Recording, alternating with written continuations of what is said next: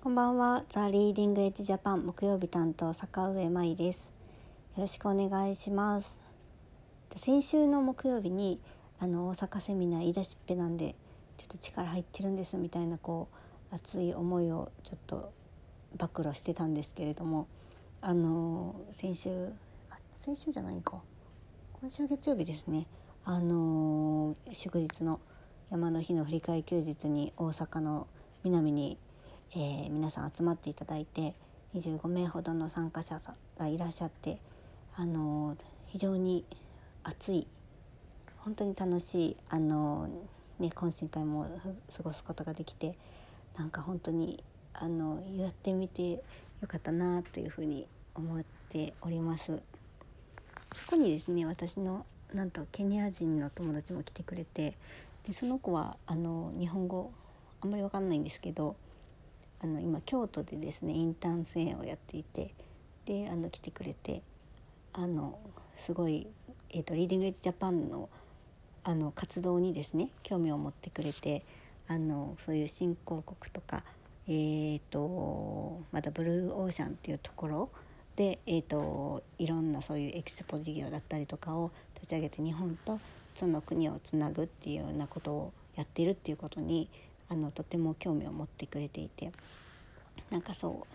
えっ、ー、と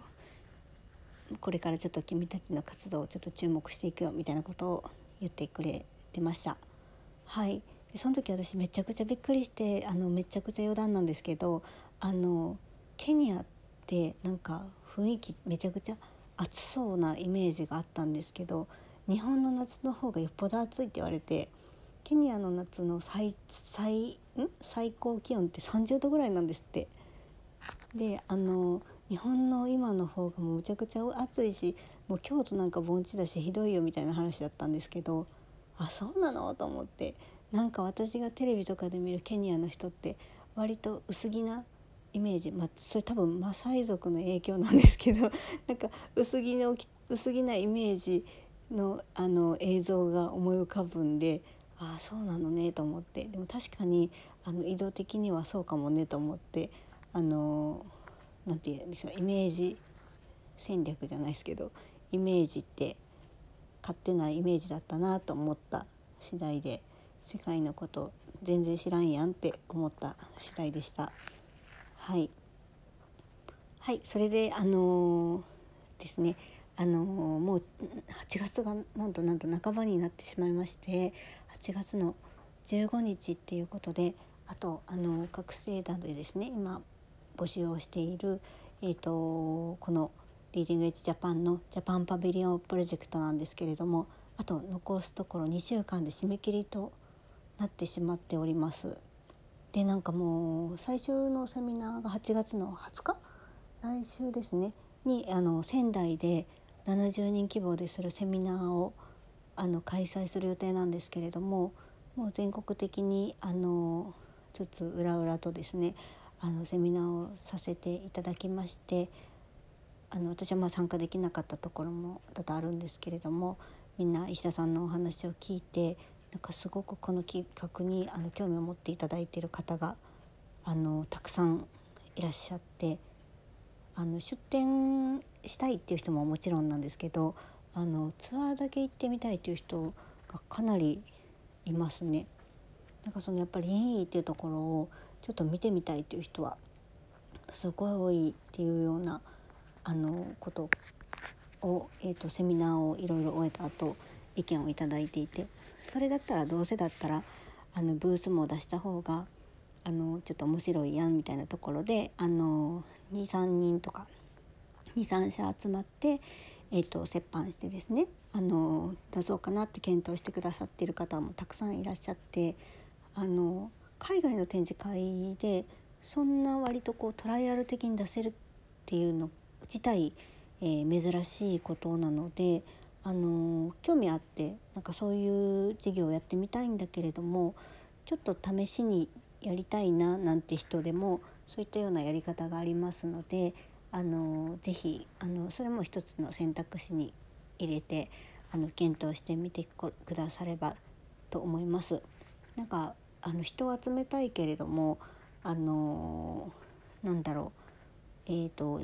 行きたいって思った人が他に近くにいないんだよねみたいな人がいたらちょっとリーディングエッジジャパンの方にあの相談してくだされば他でそんな検討してる人がもしいたらですねあのなんかこうおつなぎすることができるかもしれないですし、まあ、そういうのが必ずできるっていう保証は特にないんですけれどもなんかまあ何らかの形であのお助けできる可能性があるかもしれませんのであのご相談いただけたらなと教えていただけたらなと思います。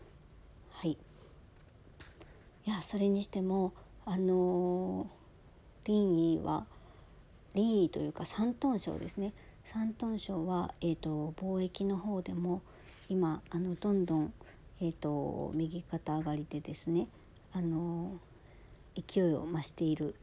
ということでジェトロが先日発表していました。はい、やっぱり一帯一路っていうあの中国の習近平指導部が推し進め進めているビッグプロジェクトは本当にあの着実にですねもうユーラシア大陸にネットワークが広がっていてで着実にその実績が出てきているっていうことなんですよね。でなんかこうねあの身近に日本に住んでて一帯一路ってまあ名前は聞くけどもそんななんか実際の効果って感じにくいと思うんですけれどもやっぱりその、えーと、東アジアの方だったりとか、えーと、つあ中央アジアの方ですねとかだったりとか今までそのものが行ってなかった物流にとっても困っていた国この前西浦さんがおっしゃっていたウズベキスタンとかあの海にも面していない国ですねとかが、えーと物を運ぶのがすごく簡単になったっていうことはすごいその国にとってもメリットがありますしその国の商品を例えば日本だったりとか、まあ、そのユーラシア大陸につながっているどの国に持っていくにもすごいあのメリットがあるこれはビッグプロジェクトなんですよね。であの、まあ、それに明らかにこうあのねあの